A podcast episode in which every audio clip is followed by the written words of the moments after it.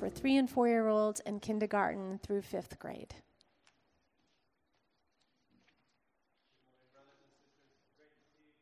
So glad you've joined us in worship. And if you have your Bible with you, would you go ahead and open up to the book of Proverbs, please? We're going to be in Proverbs chapter 29. And if you don't have a Bible with you, uh, feel free to use one of those in the pew rack in front of you. And I'll give you a shortcut. Uh, Proverbs 29 18 is on page 583 in the Pew Bible. And uh, we're taking a little break this Sunday and next from the book of Romans with our ladies away at retreat this weekend and with our men folk away next weekend at men's retreat. Uh, we're going to hit the pause button on Romans and we'll pick back up on Palm Sunday together and it'll be good. And so uh, this morning we're going to dive into the deep end of Proverbs 29:18. Would you join me in a word of prayer, please? Father, you've heard our prayer and song that you would speak to us. And here's what we know to be true you, you are the speaking God. Your voice has never stopped. And so, since you are speaking, Father, my prayer is that you would give us ears to hear, that we would receive your word, that it would be planted deep in us, it would bear fruit even this morning.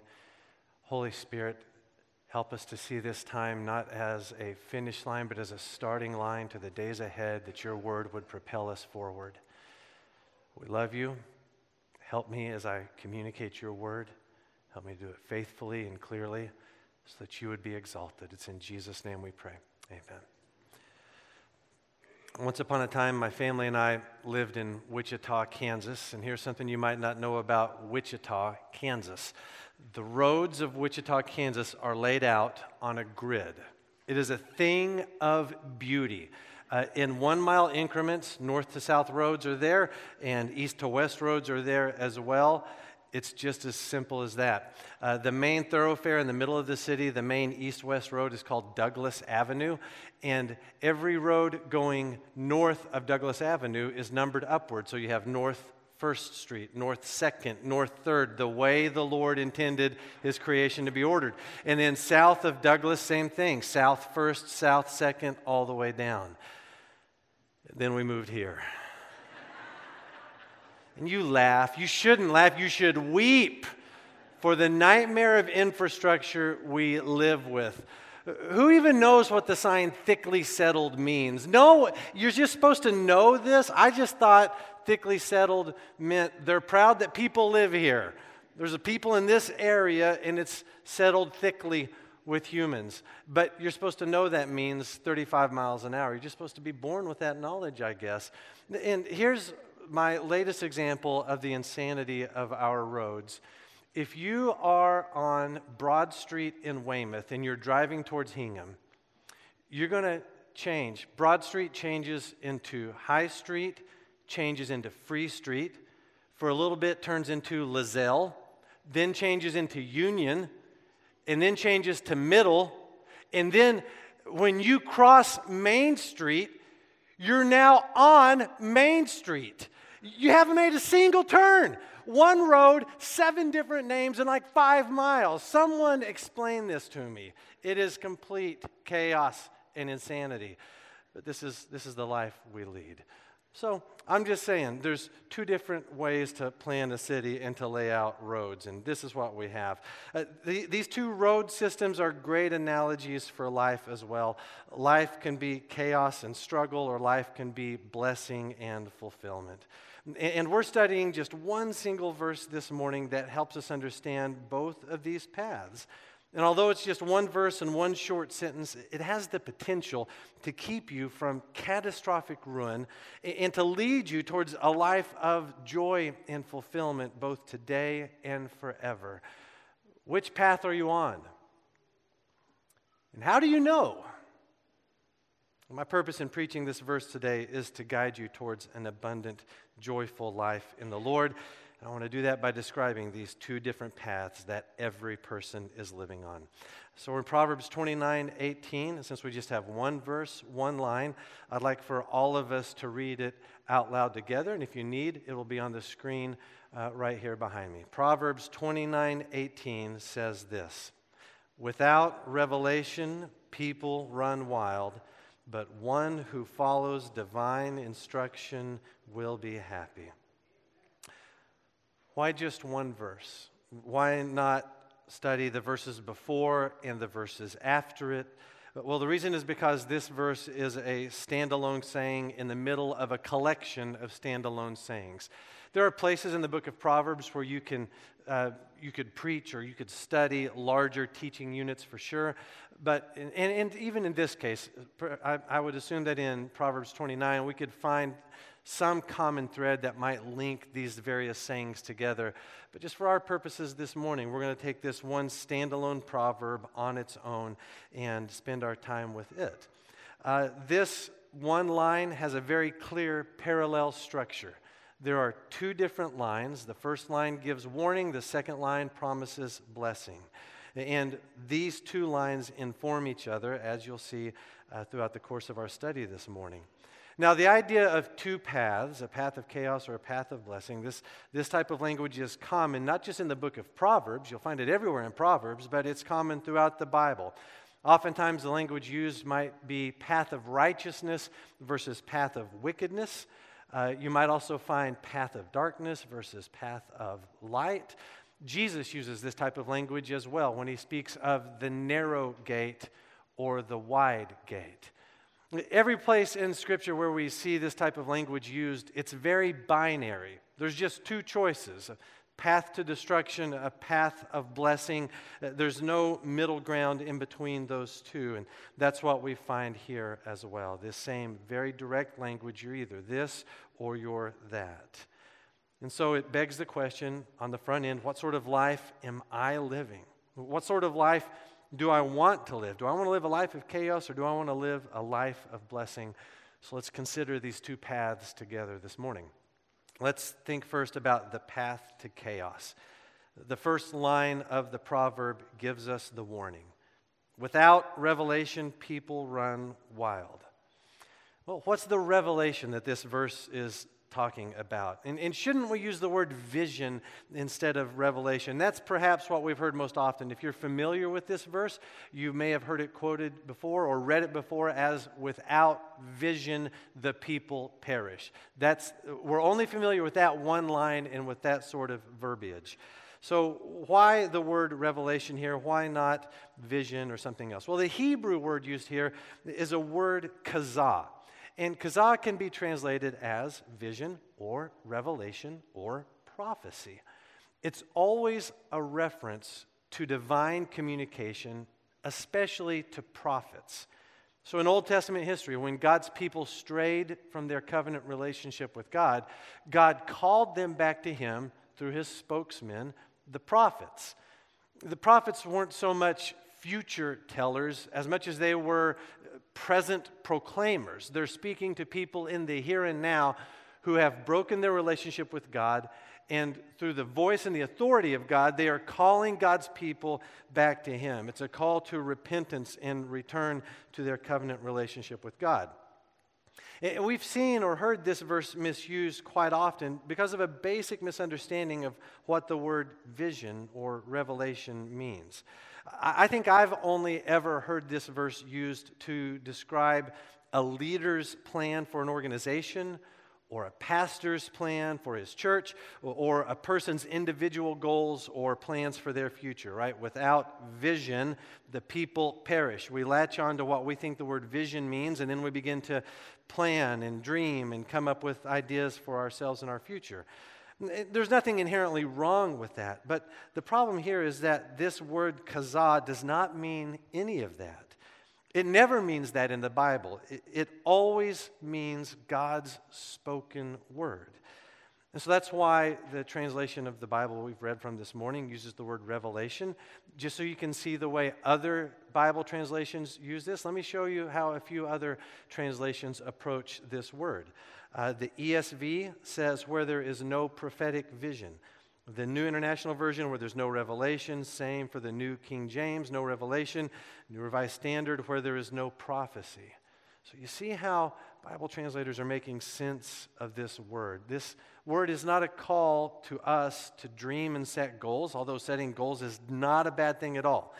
And this is not telling us that pastors should lead their churches towards the fulfillment of their own goals and dreams, although that's not a bad thing either. This verse has a very specific purpose, and that is to turn God's people to God's voice. We can be even more specific here. The, the warning says to us, without revelation. What does it mean to be without revelation? Well, well, remember, we have this parallel structure in the verse, and the two lines can inform each other. So, to be without revelation can be informed by its positive counter in the second line, which is to follow or obey or keep the law. So, to be without something, we normally think of, well, I, I don't possess it, I don't have that. But that's not the reference here in the warning. It's not about possessing the Word of God, it's about following, obeying, keeping the Word of the Lord. Possession of the law and obedience to God's Word are two very different things. Haven't we been learning this in our study of Romans? In fact, Paul multiple times has talked about the emptiness of possessing the law. You can be among God's people who possess God's word and yet not stand right with God. Possession of the law is not the same as obedience to God's word. And so, what happens if we don't obey God's word? Well, verse 18 tells us that without God's voice, people run wild. Let me teach you another Hebrew word that might be helpful for this verse. The word is para, and that's the word that's translated run wild. It can mean let loose, it can mean cast off restraint. Imagine a classroom of third graders without a teacher and a pile of pixie sticks.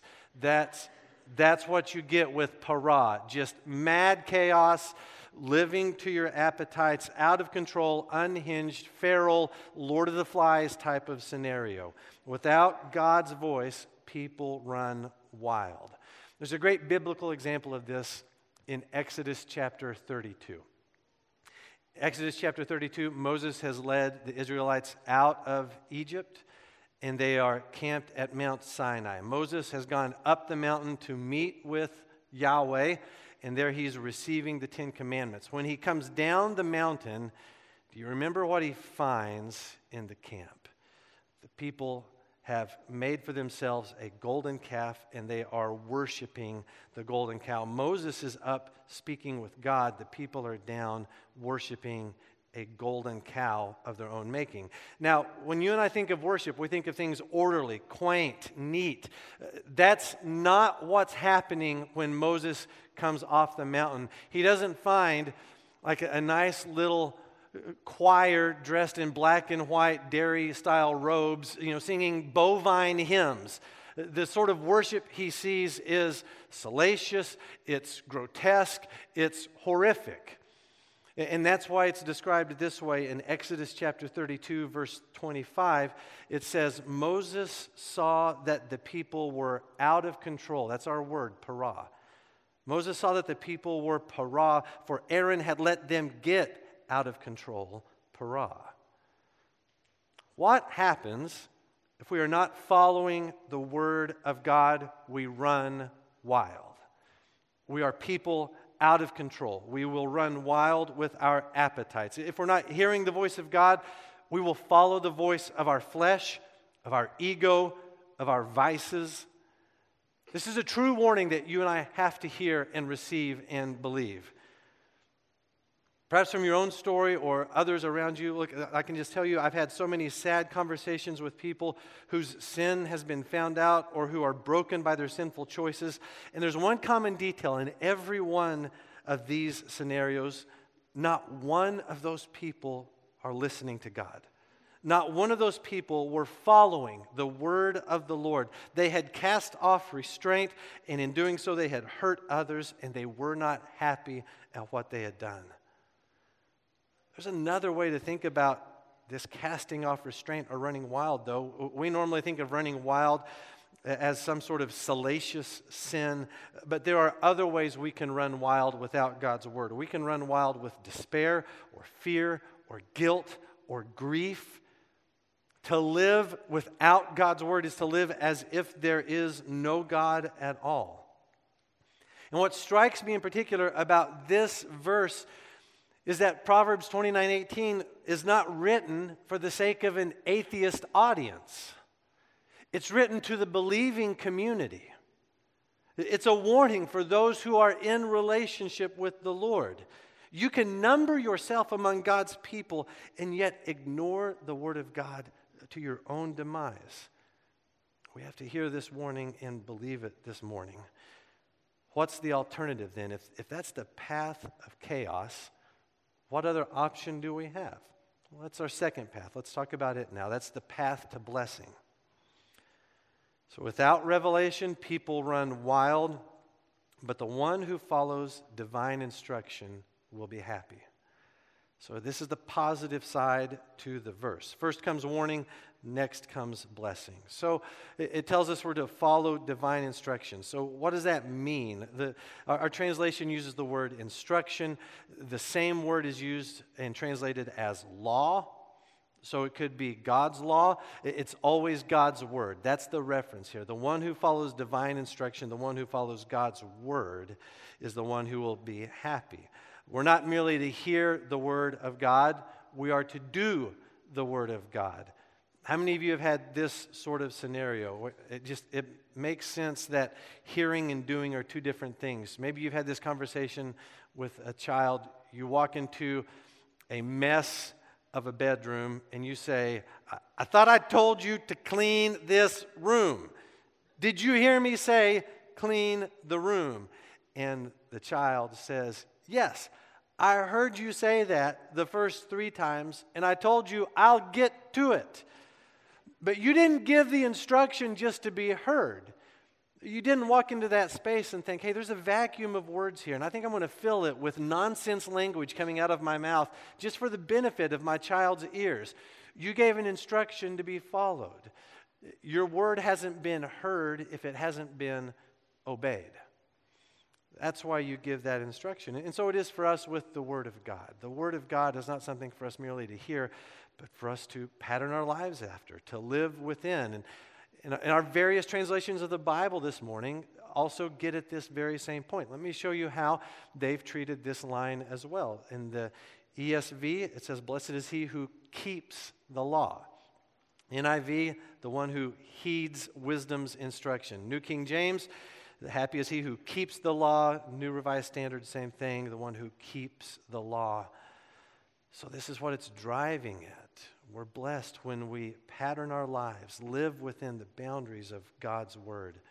What's the payoff when we obey the word of the Lord? Well, the payoff is a blessed life. It's a happy life. I'll, personally, I like the word blessed more than happy. The same word can be translated both ways, and it's faithful and true.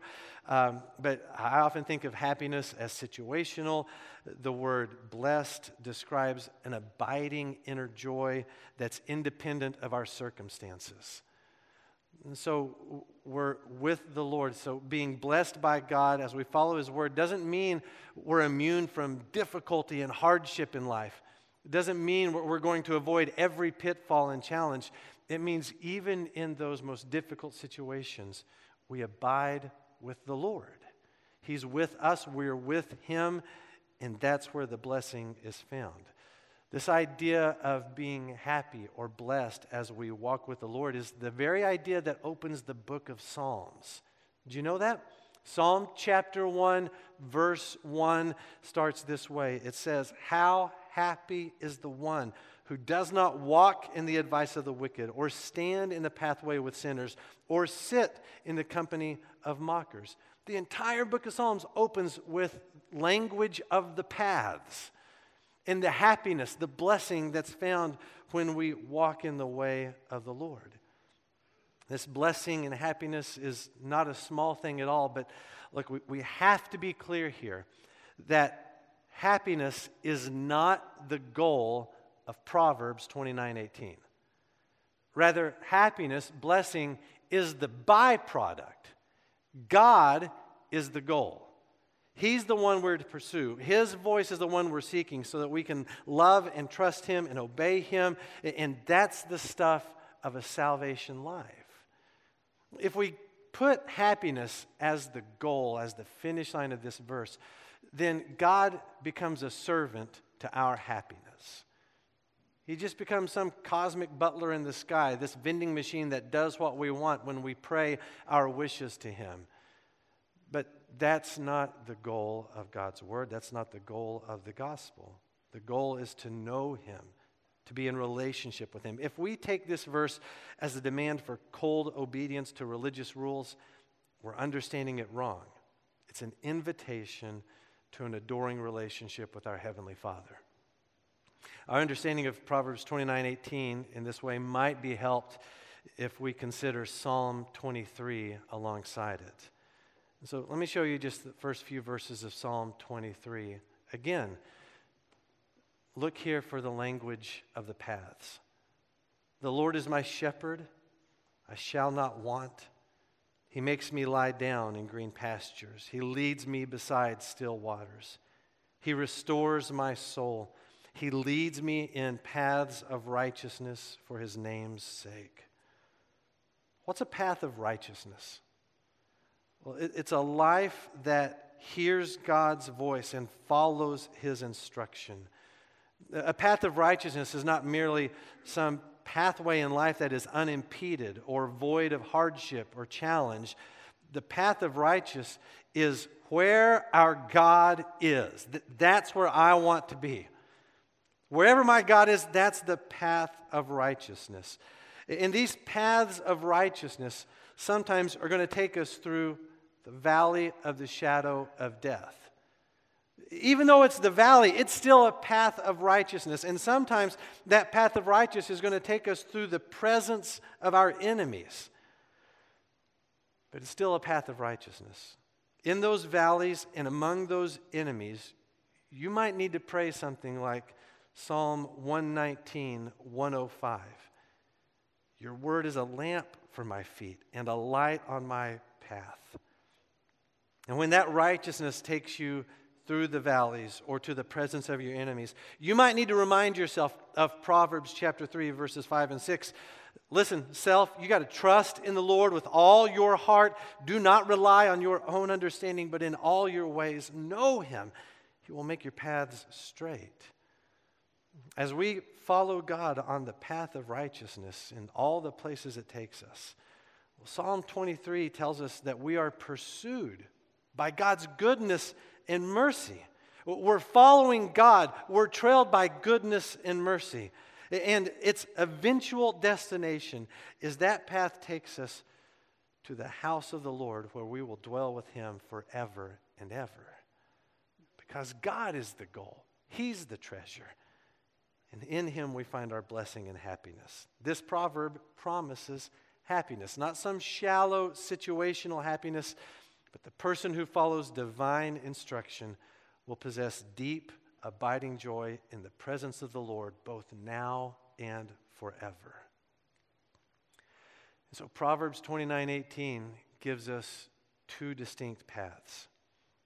First, we're warned of the path of rebellion that results in a life of chaos.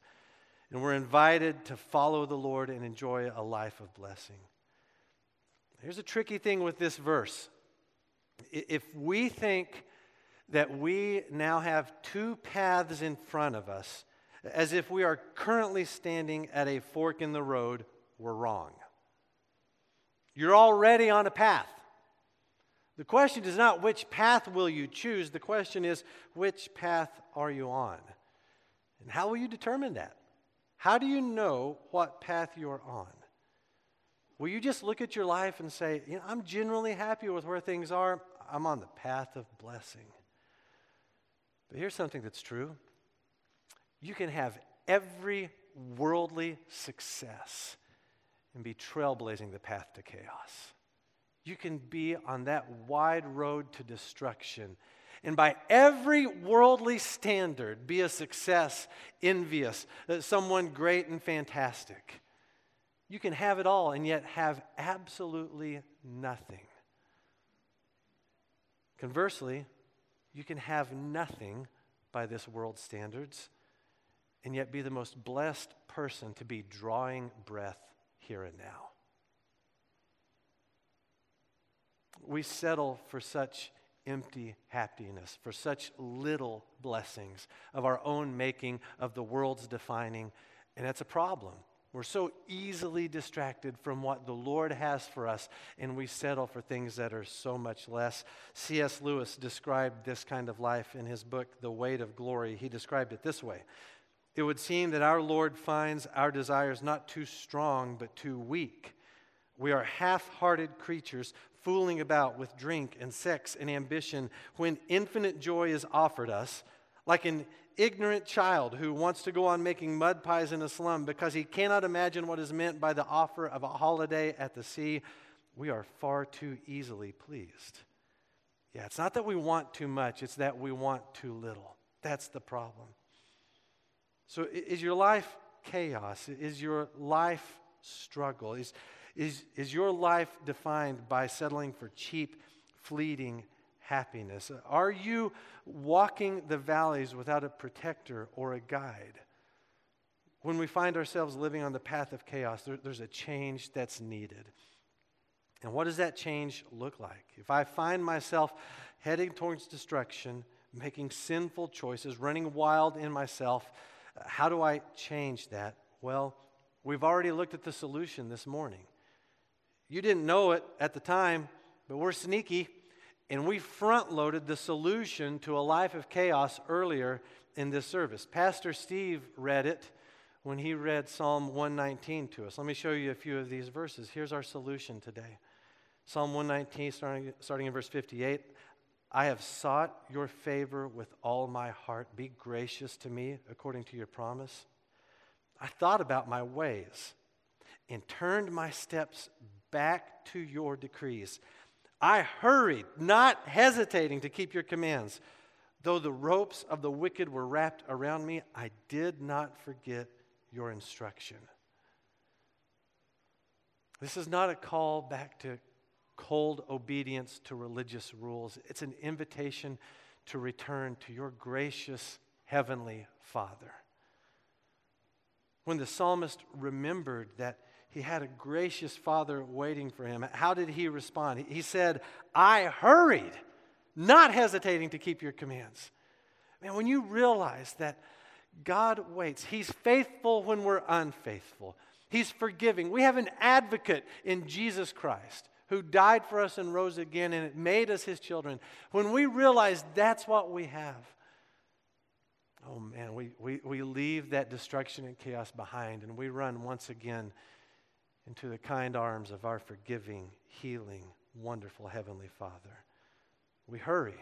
It's, it's time to turn. There's no time to waste. The earth is filled with God's faithful love. And so, friends, set your life to follow Him on the path of blessing. And it's possible that, that your life is on the path of chaos because you're not a believer. Here's a litmus test if you view God only as the path to happiness, it's possible you do not truly know God. Think of it this way Do you have someone in your life that you love? Someone that, I mean, they're your number one person, you adore them. Do you love them because of the gifts they give you at the holidays? Or, could you love them if they gave you no gift whatsoever? They themselves are the treasure.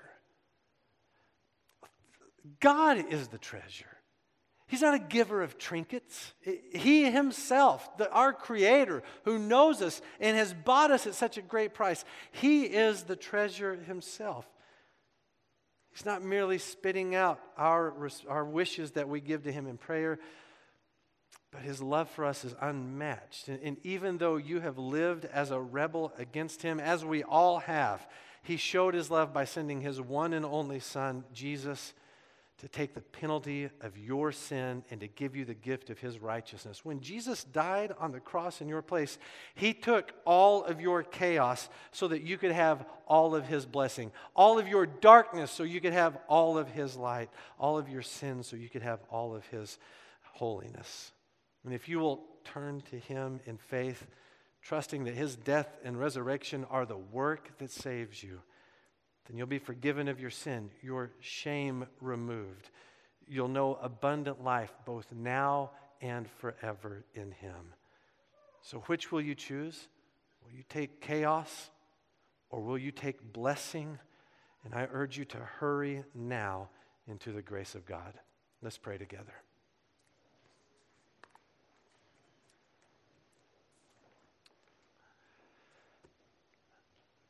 Father, thank you for the power of one verse to dissect our souls and to lay us open before you. Holy Spirit, your word to us has been clear this morning. And as you have impressed on our hearts, we've heard your voice, we have felt your conviction, we know you are guiding us into truth. Holy Spirit, in your kindness, would you continue to lead us in repentance even now? For my brothers and sisters in here who find themselves on the path of chaos, which could be a, a way of living that no one else is necessarily in the know about. Lord, would you bring them to your voice that they would hear you, that they would confess and repent and be forgiven and cleaned once more. Lord, rescue them from the sure chaos ahead. For our friends in here that don't know you as their Savior, God, I pray this morning that they would turn to you and they would find you to be the treasure they've always longed for. That one abiding joy both now and forever. Lord, let us be the kind of church that hears your voice and does it, and that does so gladly out of our relationship with you, not as a way to merit your goodness or not as a way of turning grace into legalism, but Lord, out of the joy of being your children and you being our Father, let us walk in your way. Thank you for guiding us in all these paths. When that righteousness, the path of righteousness, takes us into the valleys, into our enemies, through the pit, we're grateful to be with you in all of it. So, Lord, add to our endurance this morning. Strengthen us as we walk with you, our Heavenly Father, and pattern our lives according to your word. It's in Jesus' name we pray.